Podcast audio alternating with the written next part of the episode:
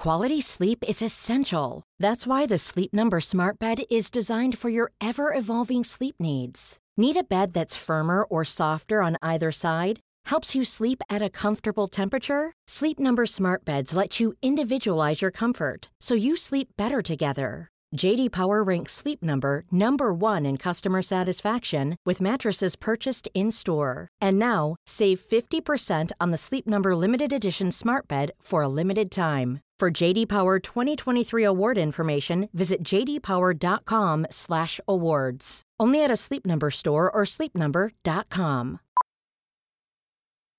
Millions of people have lost weight with personalized plans from Noom, like Evan, who can't stand salads and still lost 50 pounds. Salads generally for most people are the easy button, right? For me, that wasn't an option. I never really was a salad guy. That's just not who I am. But Noom worked for me. Get your personalized plan today at Noom.com. Real Noom user compensated to provide their story. In four weeks, the typical Noom user can expect to lose one to two pounds per week. Individual results may vary. In the fall of 1826, in Canandaigua, Ontario County, New York, a man named William Morgan is released from jail. It has been his second arrest in a month. The first time, on August 19th, he was booked for petty theft, a stolen shirt and a tie. This time, it's for an outstanding debt of $2. After this one night of incarceration, Morgan is glad to be free if a bit confused by the strangeness of his bail being paid by a person he's never before set eyes upon. Morgan is led away from jail, exhausted and in need of a wash and a meal. But as he and his new acquaintance turn the corner, Morgan panics. Murder! Murder! He cries out as he is bundled into a waiting carriage. This will be the last time William Morgan, a former Freemason, will ever be seen alive. His disappearance will stir up anti Masonic sentiments across the nation. So much so, a new political party, the first third party in American history, will attract widespread support. One person drawn to this anti Masonic fervor will go on to become the 13th President of the United States. His name? Millard Fillmore.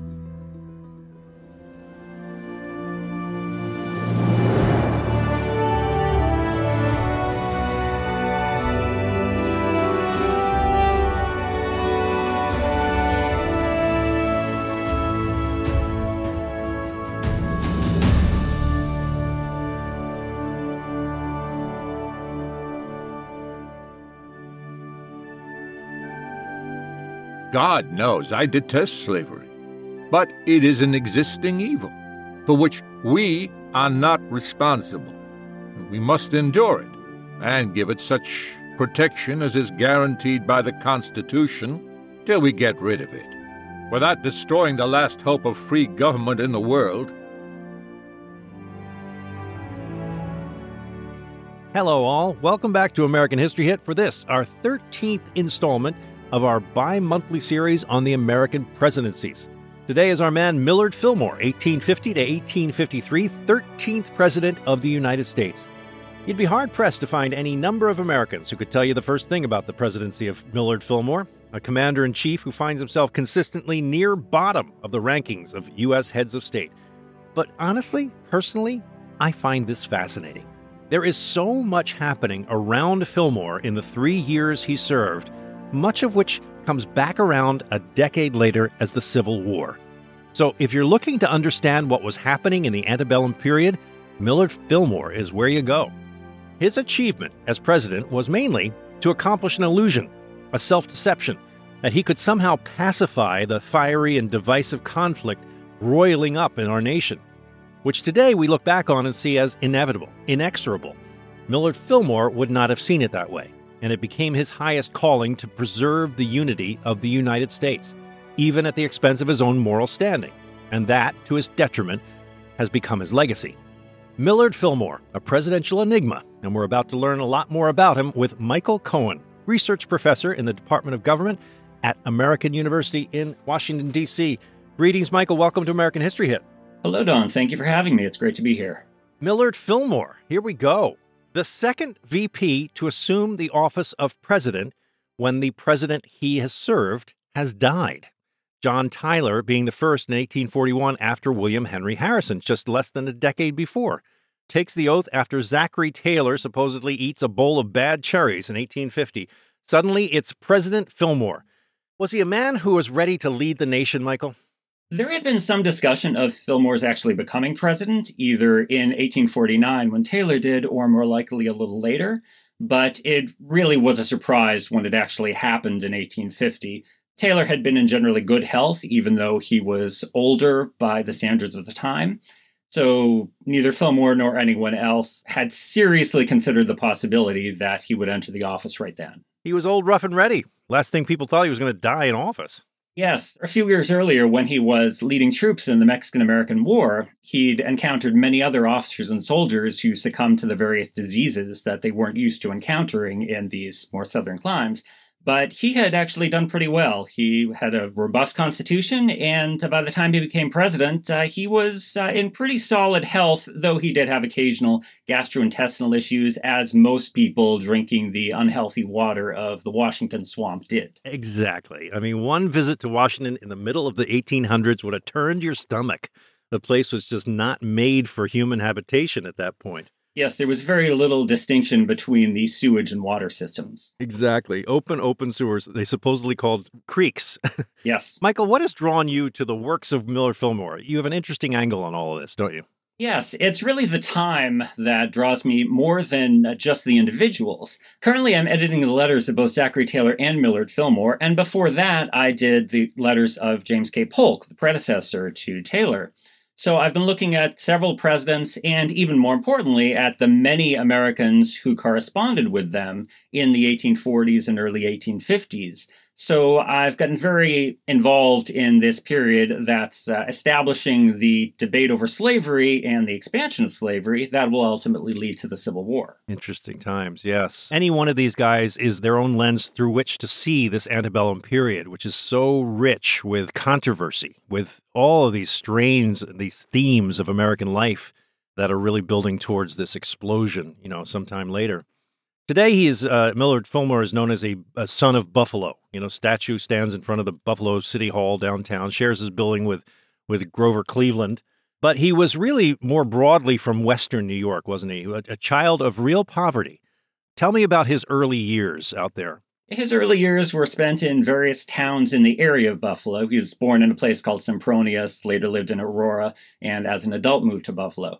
But he, unlike many presidents of the 19th and 20th centuries, was fairly obscure. He was the child of some poor farmers in the area and managed to rise himself first through an apprenticeship at a textile shop, but later he became a rather prominent Buffalo lawyer. That led him into politics. Law was a common way through which people would enter political office, so he served in the state legislature and then for a while in Congress in the 1830s and the 1840s. Then from there, he went into the office of the Comptrollership of New York, which was the lead state financial officer and in many ways more powerful than the governorship. He actually didn't want the job, but he was really pushed by his party to take it. He was a member of the Whig Party. And finally, having achieved this level of prominence, he was put on the ticket uh, for the vice presidency in 1848 with Zachary Taylor. It's interesting to look at the different backdrops of his life. On one hand, you have this impoverished background. Things get better for his family later on, but he really is born in a virtual log cabin, I guess, which speaks to his view of the everyman, I suppose. I mean, that's going to be his his outlook from those early formative years. But then he's part of the political community of Buffalo, New York, Western New York, which is booming in these days. I mean, beginning to boom with the Erie Canal and new industries. I mean, it eventually becomes electricity and, and Tesla and all of that stuff around Niagara Falls. This is a big part of the country, very powerful place, no pun intended, that he sort of stakes his ground in eventually, first as a lawyer, but then, as you say, as a politician. I had to look up comptroller. I did not know what that word even meant. But, uh, you know, after you understand that he's basically the chief financial officer of the government of New York, you understand how in the weeds this guy is no pun intended to Thurlow, he is really deeply involved in New York politics. He's a pro, right? Yes, he was. And in 1848, when he was nominated for vice president, that was one of the things he had going for him. the Whig Party, they'd chosen Zachary Taylor, who was the first president who had never served in civil office before he was president. They nominated him as the main candidate, so they wanted someone who was both a committed member of the Whig Party and an experienced politician to be on the ticket with him. Also, and we'll probably get into the issues of sectionalism and slavery later, but one reason that a lot of Whig supporters liked Fillmore was because they were very hesitant about Taylor. Did they really want a Southern president? But they figured, okay, if we have Fillmore on the ticket, then we'll at least be able to support the ticket as a whole because we like the vice presidential candidate. In terms of his kind of obscure, relatively poor upbringing, he not only was born in a log cabin, but really was committed throughout his life to providing education opportunities for the poor, or at least for poor white Protestant men. He taught himself to read largely. He did attend several schools, including one where his teacher was the woman who later became his wife, Abigail. But when he had an apprenticeship at a textile shop, he would set a dictionary on the textile equipment. And then as he'd go back and forth across it in his work, he would read one word each time and memorize it. Then later, when he was a well known politician, he wrote to Merriam, the company publishing Webster's dictionary, unsolicited, giving them advice on what he thought a dictionary should have in it. He said, Be sure to include the swear words, because they may be bad words, but people will encounter them. They need to know what they mean a self-made man, if ever there is one in the presidential histories. I think he really uh, had to pull up his own bootstraps to make this thing happen for himself. This is I found very interesting about his early career. He was really one of the elemental forces behind the founding of the Whig Party, wasn't he? He was. Uh, the Whig Party was this short lived party that emerged in the 1830s in opposition to Andrew Jackson, who was a Democrat, the first Democratic president, and seen as much too powerful by some people. So um, Henry Clay was the single leading figure behind it. Fillmore was a friend and ally of Clay's and eventually of another Whig leaders, Daniel Webster. And he, uh, yes, was one of the lead formers of that party in New York. He had entered politics with a different party, a third party, the Anti Masonic Party, opposed to the Masons and other secret organizations, but quickly moved into the Whigs. What was that about the Anti Masonics? What did they have against the Masons? That was George Washington. Yes, yes. Uh, George Washington and many other presidents, including Polk, uh, were members of the Masons. But a lot of Americans saw them as elitist, as anti democratic, as something from the old world that excluded people rather than included the common man, as they would call him. So people such as Fillmore set up this third party, the first third party in American history in 1832, specifically to oppose them. Ironically, Fillmore later, after his presidency, Four years after he'd been out of office, he ran again as a member of the American Party or Know Nothing Party, which was affiliated with a secret organization itself, the Order of the Star Spangled Banner. And he had to take an oath to join that organization, completely reversing his views on secret societies. So he chose to take the oath in private at home rather than in front of uh, the public. This has always interested me, Michael. The Whig Party comes out not directly out of the Democratic Republican thing. There is a little few steps along the way, and one of them is the National Republicans. And I didn't even know this until I was reading about this.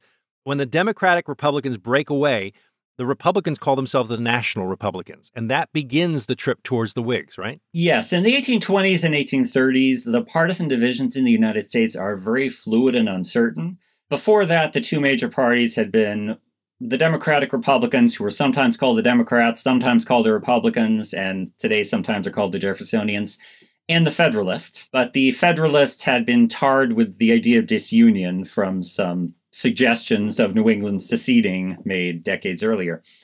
So in the 1820s, they really faded away.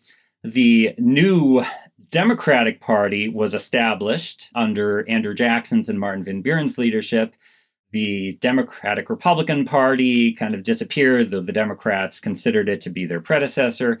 And those who opposed the new Democratic Party, and Andrew Jackson in particular, went through several stages of how they define themselves as simply this vague collection of opponents who may believe very different political ideas but didn't like Andrew Jackson to the slightly more formal idea of national Republicans, again tracing themselves back to the Democratic Republicans, but still opposing Andrew Jackson, to finally in 1832 under the leadership of Henry Clay, the presidential candidate that year, the Whig Party, which took its name from the British, traditionally anti monarchical Whig Party. They saw Andrew Jackson as a sort of king or would be king. So, from the 1830s until the 1850s, the Democrats and the Whigs are the major parties. Like Tyler before him, he comes into office. This is obviously an uncomfortable moment for everyone. The poor man's died. But are you going to take over what this guy was coming to do as the president? Are you going to become your own president? That began as a as an issue with Tyler. Is the same thing a problem for uh, Fillmore? It was in some ways, sort of in an opposite direction. William Henry Harrison, who died after one month in 1841, he had been a, a uh, fairly committed Whig, a reliable member of the party, whereas Tyler, he had considered himself a Whig, but had very different political views from most of the party. So he kind of turned the presidency away from the center of the party. With Taylor and Fillmore, it was just the opposite. Taylor, though he had during the campaign described himself as a Whig because the party forced him to, he really was committed to being an independent, of not being beholden to any party and making his own decisions, whereas Fillmore, who took over, was a committed Whig. So we did again have this change in policy. Fillmore worked much better with Congress, was much more aligned with where Congress wanted to go on questions of slavery and expansion than Taylor had been, and sort of demonstrating symbolically what a change this was. On the day that Fillmore became president, he accepted the resignations of every member of Taylor's cabinet rather disingenuously, after he did that, he asked them if they would please stay on for about a month because he hadn't found replacements for them. And oddly enough, they declined. Wow. Why? Did they just not like the guy? Well, they had tendered the resignations as a sort of formality that you're the president now, you should make your decisions, but they really expected that he would decline them. Fillmore instead accepted their resignations, probably to all of their surprise, because he did want to be his own man, his own president, and he'd really been excluded from the Taylor presidency. The vice president, historically, before the late 20th century, didn't have much of a role in government. He would preside over the Senate during its meetings. But besides that, he wasn't considered an advisor to the president or really invited to cabinet meetings. So he didn't have a close relationship with them. And at least one member of the cabinet had been a major political enemy of his. So he wanted to set them aside and get people whom he could trust. All this happens in 1849 1850. He takes the oath of office in 1850. Now, what has happened in the previous years? Oh, my goodness. America has exploded territorially. Under Polk, of course, the Mexican American War, we now have an enormous amount of the American West to figure out what to do with. This is going to be the defining issue during Fillmore's time in office. It's already a big problem. He walks into this having come out of retirement, I suppose, but pr- even prior to this, he was dealing with it in Congress, right? I mean, this is a whole issue of whether or not these Western states would become slave states or free states and how that was all going to be managed. Where does Millard Fillmore enter into this, and what's his outlook on it? Fillmore had what we might consider a surprising stance on slavery and the expansion of slavery, and what many people at the time considered surprising as well.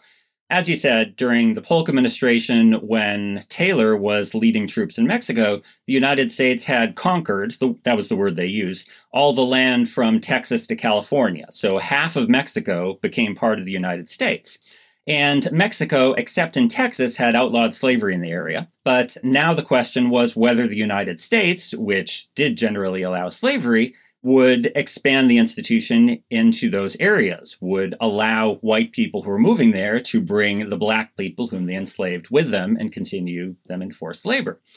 Well, Polk, who was president when this land first came into the US, he tried to ignore the question he wrote in his diary that he had no idea what the question of slavery could possibly have to making peace with Mexico. And he was smarter than that. He just wanted to avoid the question. Taylor, he was a major slaveholder. He owned more than 130 people by the end of his life on plantations in Louisiana and Mississippi. So it was expected he would be sympathetic to the to the other enslavers that he would want to allow slavery in this area. But he actually took kind of the opposite view. When he was president, he allied with some Northerners who wanted to exclude slavery from the area, and particularly the people who were in California at the time. They didn't want to allow slavery there, largely because they didn't want uh, the white people there didn't want to compete with um, black labor that didn't have to be paid once people were purchased as property. So Taylor took this position that we'll let in California, New Mexico, and all this area without slavery. Fillmore, he's a northerner, and he had written in many of his private letters that he hated slavery and he hoped it would end someday. He thought it was a great evil. When he was president, actually, someone sent him a copy of Harriet Beecher Stowe's great anti slavery novel, Uncle Tom's Cabin. And he wrote back to the person who'd sent it to him, said that he only had a chance to glance at it, but he was interested, and his wife had started reading it, and she really liked it. But he was what was called at the time a doughface by those who wanted to deride him, a northerner with southern sympathies. Even though he thought slavery was an evil, he thought that the Constitution protected it, that the US government did not have the option to end it, except in very limited situations. So he, unlike Taylor, supported allowing slavery to continue in these areas in the West, and ultimately he supported a what was called a compromise of 1850 between generally anti-slavery Northerners and pro-slavery Southerners in Congress that they would bring in California as a free state, but the rest of the area would, at least for now, allow slavery. I'll be back with more American history after this short break. It's that time of the year. Your vacation is coming up. You can already hear the beach waves, feel the warm breeze, relax, and think about work. You really, really want it all to work out while you're away. Monday.com gives you and the team that peace of mind. When all work is on one platform and everyone's in sync, things just flow wherever you are. Tap the banner to go to Monday.com.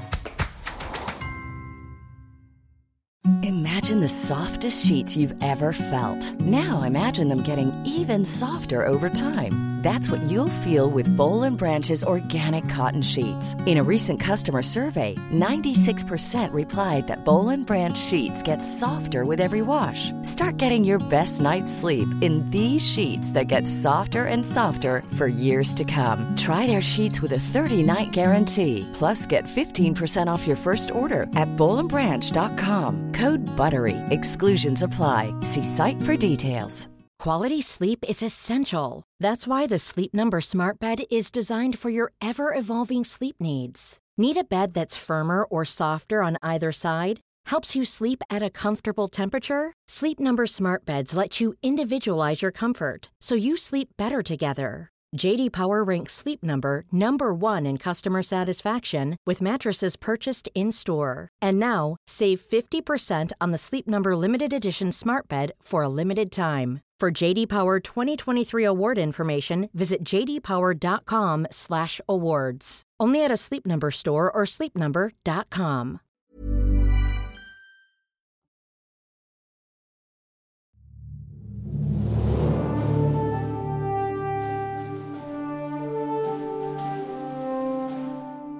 Let's take a pause here and talk about the word compromise. In the early half of the 19th century, listeners will, of course, be aware that there are a number of these things. There's a whole list of compromises having to do both with congressional actions, but also constitutional ones, dating all the way back to the beginnings of, of it all. But the famous ones to do with this issue, slavery, the Three Fifths Compromise, the Compromise of 1820, which is also known as the Missouri Compromise, and then the compromises of 1850. So when we say compromise having to do with this, it's about trying to keep the country together over the issue of slavery, trying to find some kind of balance specifically strategically within the halls of Congress because you you know if you bring in one state you're going to make one side more powerful than the other so there better be a quid pro quo. You need to have one equal the other one. So when Missouri is brought in in 1820 they create the free state of Maine. Hence, we've balanced, we've neutralized the issue right there. Later on, we're compromising something even bigger, which is we now have the state of Texas, the territory of New Mexico, Utah, California, this enormous place. Some 500,000 square miles have been added to the United States in one fell swoop, one treaty, basically. At which point, Congress has to figure out who's going to be a slave state and who's not. Again, trying to find a compromise. Millard Fillmore is appropriately cast in this role because he is that kind of person. He wants to find compromise in life. He's from this very progressive area of the country, as I as I mentioned, a real booming part of the culture. Uh, Western New York has all kinds of stuff going on, Chautauqua and all that stuff. People are thinking in new ways out there. The Mormons come from Western New York, but he himself is this sort of pacifier, which is going to be his legacy. How does he proceed as president through this congressional action, this debate of how to work these states into something that's going to stick together? You're right that he very much did want to preserve the Union, and he, uh, like his couple predecessors, realized that slavery was increasingly this question that was going to divide the country. Um, like Polk, like Taylor, he wrote in some of his letters that he feared that this question of whether to expand slavery into the new Western territories, he feared that it would break up the Union, uh, lead to a war between the states.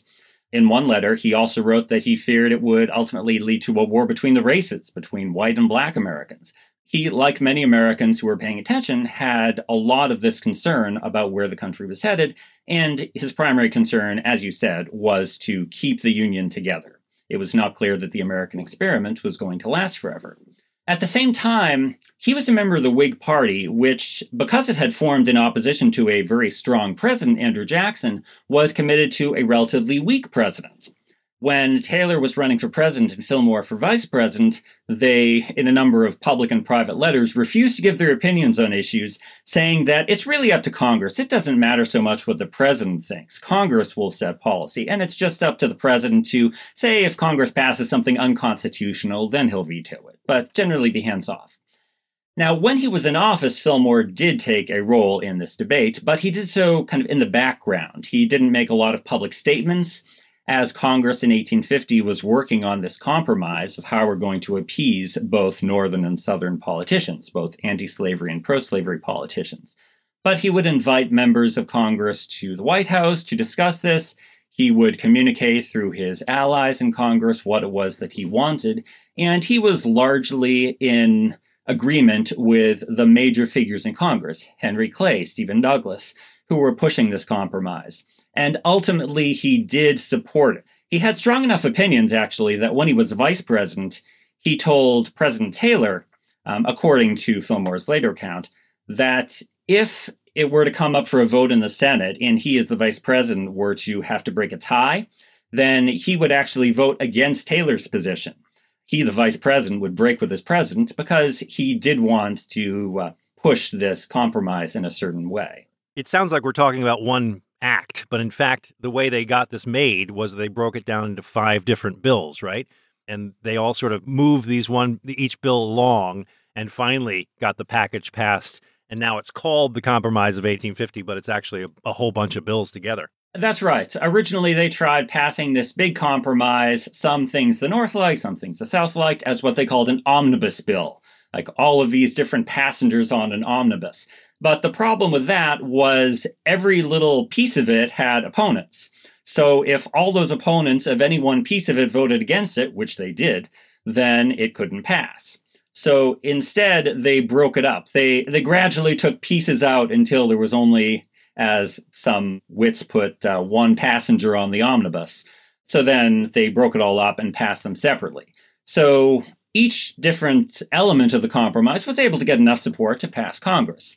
And the major pieces were they brought in California as a free state, so no slavery allowed there. They made Utah, or what the Mormons called Deseret, a territory, but for now it would allow slavery. The people there would later decide when it became a state whether it would allow slavery or not. New Mexico, the same thing, came in as a territory with slavery allowed, and statehood would be decided on later. They ended most slave trading in Washington, D.C., and they passed a stronger Fugitive Slave Act, uh, which ultimately became the most uh, controversial issue then and today of the 1850 Compromise. This is the stain, uh, the major stain on Millard Fillmore is the 1850 Fugitive Slave Act. It has existed for decades at this point, but they suddenly strengthened this law the idea is to appease certainly those border states, those Southerners who were living on the border who obviously had to worry a lot more about their enslaved people running for the North. And suddenly this law is passed in order to basically involve Northerners in the capture of these supposed fugitives. Needless to say, hugely controversial. We're just a few years from the Civil War here. That's right. In the original Constitution, there was a fugitive slave provision that if people escaped from enslavement in a state that allowed it to an area that didn't, then they had to be returned to the people who claimed to be their owners. And Congress had passed legislation reinforcing that a few years later. But as you said, in 1850, this uh, Fugitive Slave Act really strengthens that. That uh, not only can federal are federal officers used to bring these people back into enslavement, but those officers assigned to do it, the marshals, they can call state officers or any just innocent bystanders to come and help them capture these people. Then, when the case was brought before a magistrate to decide whether this person was in fact enslaved and should be sent back, the magistrate was paid more if he decided that they were enslaved than if he decided that they were not. So there were all of these elements, both to infuriate people who opposed slavery and didn't want to support it, and to encourage people who may have been enslaved in the past and may not have to be sent south into a life of servitude. Fillmore, he didn't express any opposition to this uh, provision in the compromise. One thing he did do is that he waited a couple days before he signed it. When all the other elements of the compromise came to his desk, he almost immediately signed the bills. But in the case of the Fugitive Slave Act, he waited two days. And some historians have interpreted that as hesitation on his side, but there's no documentary evidence that we found to suggest that he had any reservations about it. And after it was signed, he went on some tours throughout the North, encouraging his fellow Americans to support and enforce this act to send people back into slavery. One can't forget the fact that New York had a, a, huge vested interest in the institution of slavery, especially New York City. I mean, there was a lot of financial people who were making their hay based on the agriculture in the South. And so you can imagine a, a Millard Fillmore, who's such a New York politician, trying to settle his mind as to who he's serving here. Is it to the nation or is it to those people in New York who support him? It's the same old problem of American politics, special interests involved. Yes, you make a very good point that the whole country, not just the states in the South that still permitted slavery, was committed to financially and culturally this institution of enslavement of African Americans. And at the same time, he's got this it's the hotbed of the abolitionist movement, is in New York. I mean, in a way, you can kind of understand Millard Fillmore's problem is that, you know, at a time when he's trying to keep this country together, there are such amazing forces opposing one another, and they're kind of within him. And so you end up with this guy whose take is let's just keep things as calm as possible so the whole thing doesn't fall apart. It's an unfortunate position to be in, right? It is, and you also see within him and across the nation more broadly the fact that although there was increasing anti slavery sentiment, anti slavery did not necessarily mean anti racist, as term we would use today. In Fillmore's case and that of many others, they, well, many people opposed the expansion of slavery into new Western areas, but did not oppose its existence in the southeastern states that already had it. Also, many who did hope that slavery would end did not think that after that happened, white and black people would live together in harmony and be equal American citizens. Fillmore himself wrote that he hoped someday slavery would be gradually ended, that white people will make it more and more pleasant, reduce the restrictions they placed on black people, and have a less harsh form of slavery, then eventually end it and send all the black people to Africa on the premise that black and white people could not possibly live together in peace, eh, let alone govern a country together. So he was very much a racist, but he disliked the institution of slavery for what it looked like in the United States. In the final analysis, the Compromise of 1850 is almost adds up to a stall technique, doesn't it? It just ends up putting off the Civil War for another decade or, or so. Depending on how you look at it, it either stalled the Civil War for another decade or it helped bring about the Civil War by just escalating these issues. The decisions that Congress and the president made in 1850, especially the Fugitive Slave Act, really just inflamed tensions between anti slavery Northerners and pro slavery Southerners. and certainly broke up, uh, ruined many African American families when people living in the North were sent into enslavement in the South.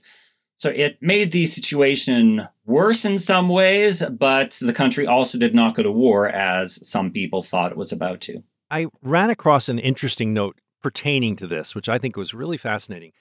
As a result of the delay, the unintended consequence was that the North had that much longer to begin to industrialize or to further its industrialization process that it was already underway, thus creating more of a powerhouse that would come to play in a big way later on in the war.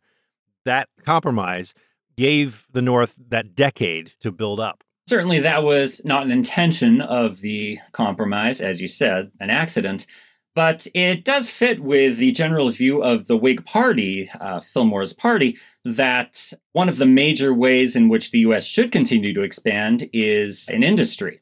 The Democrats were largely the party of expansion in what we call manifest destiny. That's the destiny of the US given by God to expand geographically to the Pacific Ocean. The Whigs were less concerned with geographic expansion and more with expansion other ways, trade with Europe and Asia, and expanding industry within, yes, New York and other states of the Northeast. So, in that respect, it was part of what they hoped for in terms of whether the North could win a war against the South. That's not something that they were explicitly discussing at quite that time. In your reading of his letters, I'm curious. You know, what do you think of him as, on a personal basis? Can you tell from what how he writes? I don't like to say whether I like or dislike him because it's such a complex question. Every person is complex and may have some things he said that uh, appeal to us and others that don't.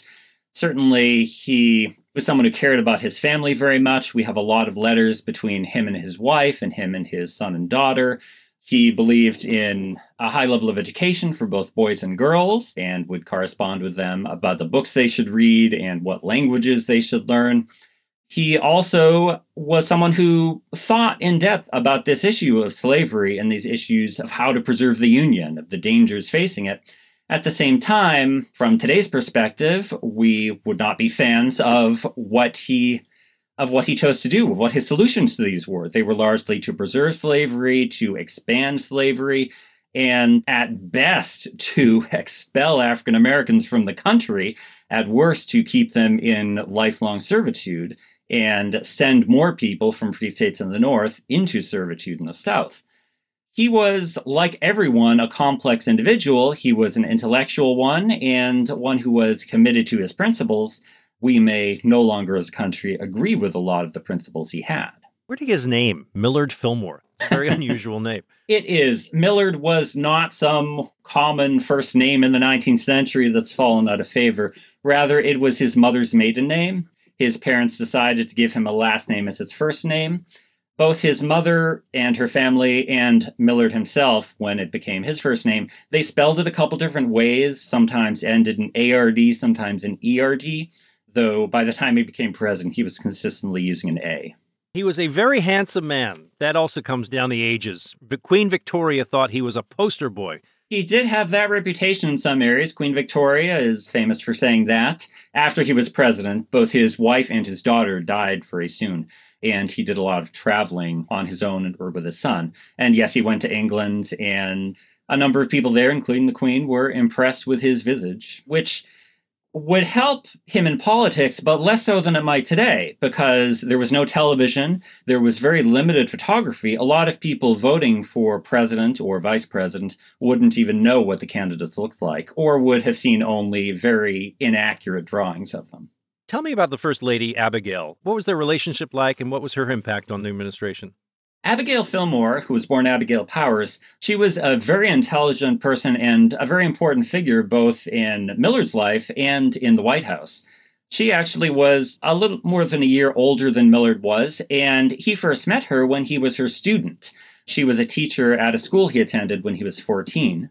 They became uh, quickly very close, uh, developed their common passion for books, and when uh, he was 26 years old, they married they continued to be a partnership in, in the household in multiple ways. As he was working as a lawyer, she continued working as a teacher. She was actually the first first lady who continued to work for pay after she married. Then she became an advisor to his, and when he became president, she moved down to Washington to join him. She hadn't been there when he was vice president.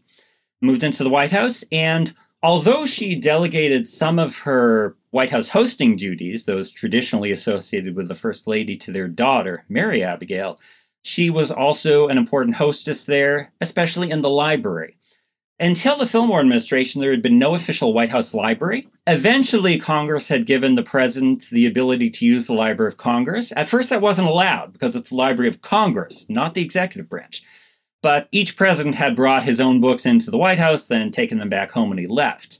The Fillmores together built this first White House library. Form an official library still exists there, which only includes one of the books that the Fillmores brought in. But they established this and they would have little parties in the library room. Both Abigail and the daughter, Mary Abigail, would play the piano or the harp for guests up there. They were very talented musicians as well. So she was an important part of this administration, as well as Fillmore's life personally. Yeah. In this age of presidents, the social circuit would have been very important in those days. And and the first lady would have been, you know, at the core of all of that. Yes. It's also interesting reading some of the letters that Fillmore's, the parents, exchanged with their children, especially Mary Abigail. They would make them sort of conversations. Like Millard and Abigail would pass the letter back and forth between each other. And as you read the letter, you're reading their conversation between each other and the different advice the father and mother are giving to the daughter. I want to ask you in the final analysis of the Compromise of 1850, you mentioned that it left a lot on the table and the the tensions were going to build only from there exactly how what what are you talking about when you mention that after the compromise of 1850 although california had come into the union as a free state we still had the questions of what's ultimately going to become of utah or deseret and new mexico new mexico referring to everything between texas and california not just today's state of new mexico so there are still all these questions of how are we going to admit these new states? Is slavery going to be allowed there? And this question generally of do we expand slavery into new areas had simply become more prominent because it got all this attention through the presidential debate. But even more than that, the Fugitive Slave Act had really brought the question of slavery to the fore in a way that it hadn't even in the past couple of years with all that new land in the West then, as Fillmore took a strong stance in using the power of the federal government to enforce it, to get federal agents and northern bystanders to entrap African Americans and send them into slavery, this led to a lot of standoffs, often physical conflicts in northern states, sometimes judicial conflicts over whether these people were in fact enslaved and should be sent back. So it really heightened tensions. And in a country with a rising media, hotbed stuff to talk about in the newspapers and the magazines. It was, yes. And because the telegraph had been invented and established just a few years earlier in 1844, now news traveled a lot faster than it had before. You know, he doesn't stand for reelection in 1850. Does he want to run? He just uh, politics in the way? What happens? In 1852, as his presidency is nearing an end, he doesn't really know whether he wants to run for president. He keeps the idea open right up until the Whig convention is meeting, the, that would decide the nominee of the party. And finally, at the last minute, he sends a note to the convention that no, I'm not going to run. So then they choose another candidate, Winfield Scott, who loses the election, and Democrat Franklin Pierce becomes president.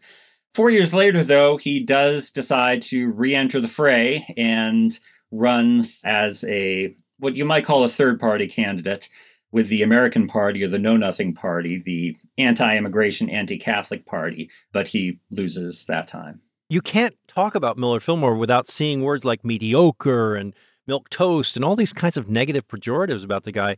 It seems incredible for anybody to become the president of this land at any time, you know, in our history. So I, I hardly think that's really deserved. But do you take away something uniquely less than about Millard Fillmore than other presidents, or was he just a victim of his times? At this time, the presidency was not as powerful in office as it had been maybe early on in the days of Washington and Adams, or as it would become at certain points later when Lincoln was president during the time of a major war, and in the 20th century as the presidency really became the center of the federal government. So it wasn't that unusual that Fillmore, especially as someone belonging to a party that believed in a weak presidency, that he wouldn't be as active or as prominent a figure at that time as we associate with the presidency today. Uh, Polk, a couple presidencies before him, had been more prominent, but again, that was during wartime, and Polk uh, made it his mission to expand the nation to the Pacific coast. So it really wasn't that unusual, and Fillmore was still a prominent citizen in the country after he left office. As I said, he uh, did try to run for president again and was a major candidate in 1856. He became a prominent citizen in Buffalo during the Civil War. He got together a group of elderly gentlemen to become a, a home guard that would defend the city if it were ever invaded by Confederates, which it wasn't, and to encourage younger men to enlist in the actual armies. But it really was later and in light of the ultimate failure of these attempts to stave off a civil war and to preserve slavery that Fillmore became like some other presidents of the time Pierce, Buchanan, and to a lesser extent Taylor, became these really forgotten, disrespected figures in American history. Fillmore's reputation has also suffered because we focus very rightly on the issue of slavery and the lead up to the Civil War. At the time, though, the president's main job, or the job in which the president had most active role, was in foreign policy. And in there, he was much more active, much more successfully from at least the perspective of what he wanted to accomplish.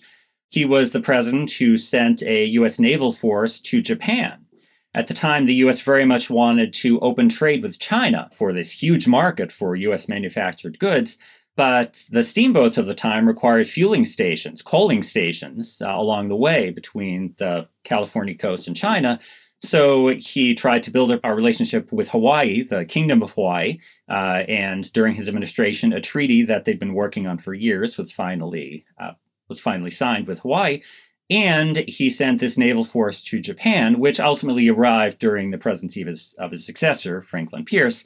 And that, uh, largely at the point of a gun, opened up trade with Japan so that US, the US could trade goods with the Japanese government and with Japanese merchants, but even more importantly, from the US perspective, could use that as another coaling station on the way to China it's interesting that you bring. I mean, we've spent this entire conversation talking about these hotbed issues of of a domestic nature here for good reason. Huge things are happening. The focus of the nation really is internal. We're only thinking about growing this continental country. But there's a world out there, and Millard Fillmore is one of those presidents who's beginning to think, "Oh my goodness, we have to think internationally as well here." Yes, as I think I mentioned earlier, the Democratic Party at the time was very interested in expanding the U.S. geographically across North America and into the Caribbean. They wanted to acquire Cuba.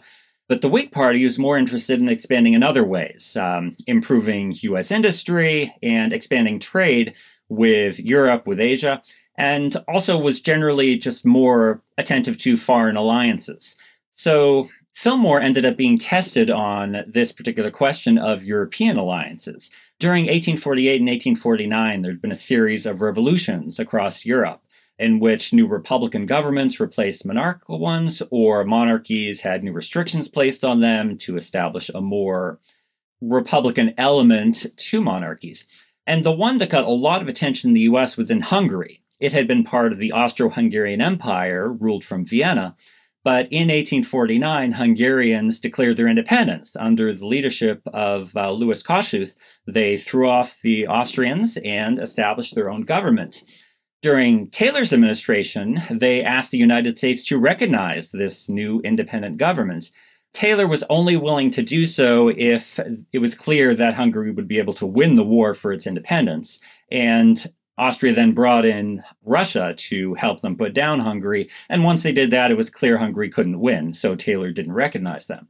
But then, after Hungary lost the war, Kossuth came to the United States and asked President Fillmore if the U.S. could provide some aid so that he could reestablish Hungary, reestablish this independent nation in the face of Russian and Austrian opposition. Kossuth got a lot of U.S. support, including from the Secretary of State, Daniel Webster, and members of Congress. Parades were held for him around the country. But when he came to the White House, Fillmore made it very clear that following the guidance of George Washington, who had advocated avoiding entangling alliances, avoiding too many foreign alliances, the U.S. would follow its normal policy and stay neutral. The U.S. would provide no aid for Hungary in its fight against Russia and Austria.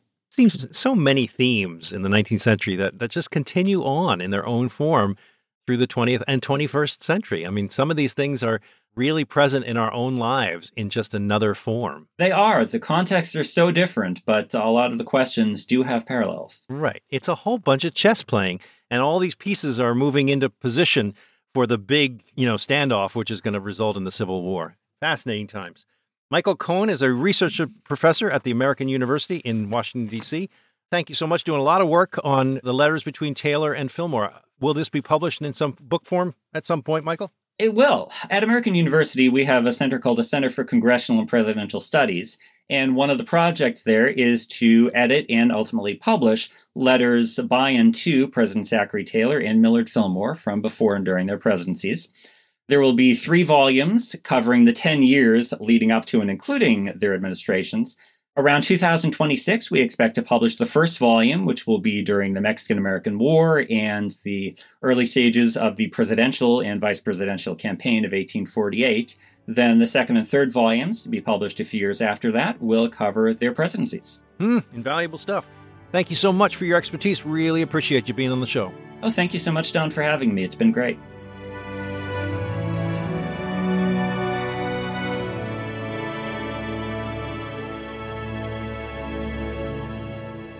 I hope you enjoyed this episode of American History Hit. Please remember to like, review, and subscribe. Follow us wherever you get your podcasts. And I'll see you next time.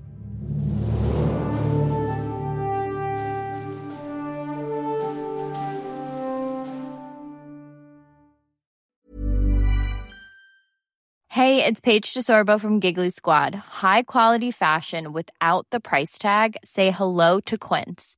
I'm snagging high end essentials like cozy cashmere sweaters, sleek leather jackets, fine jewelry, and so much more. With Quince being 50 to 80% less than similar brands.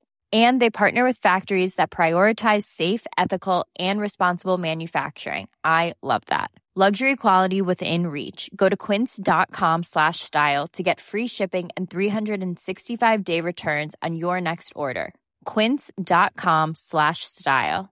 Confidence starts with loving who you are. And when your skin feels nourished and glows on the outside, you naturally radiate confidence from the inside. Give your skin a glow up with Osea's clinically proven Mega Moisture Duo. This ultra hydrating body care features two of Osea's best sellers, Undaria Algae Body Oil and Undaria Collagen Body Lotion. These seaweed powered heroes use skincare level ingredients normally reserved for your face for results you can see and confidence you can feel. Osea has been making clean, clinically proven seaweed infused face and body care products for over 28 years. This luxurious skincare is vegan, cruelty free, and climate neutral certified, so you never have to choose between your values and your best skin. Glow from the inside out. Get 10% off your first order with code GLOW at OseaMalibu.com. That's O S E A Malibu.com code GLOW. Thank you for listening to this episode of American History Hit. Please follow the show wherever you get your podcasts. It really helps us, and you'll be doing us a big favor. Don't forget, you can also listen to all these podcasts ad-free and watch hundreds of documentaries when you subscribe at historyhit.com/slash subscribe. As a special gift, you'll also get your first three months for just $1 a month when you use code American History at checkout.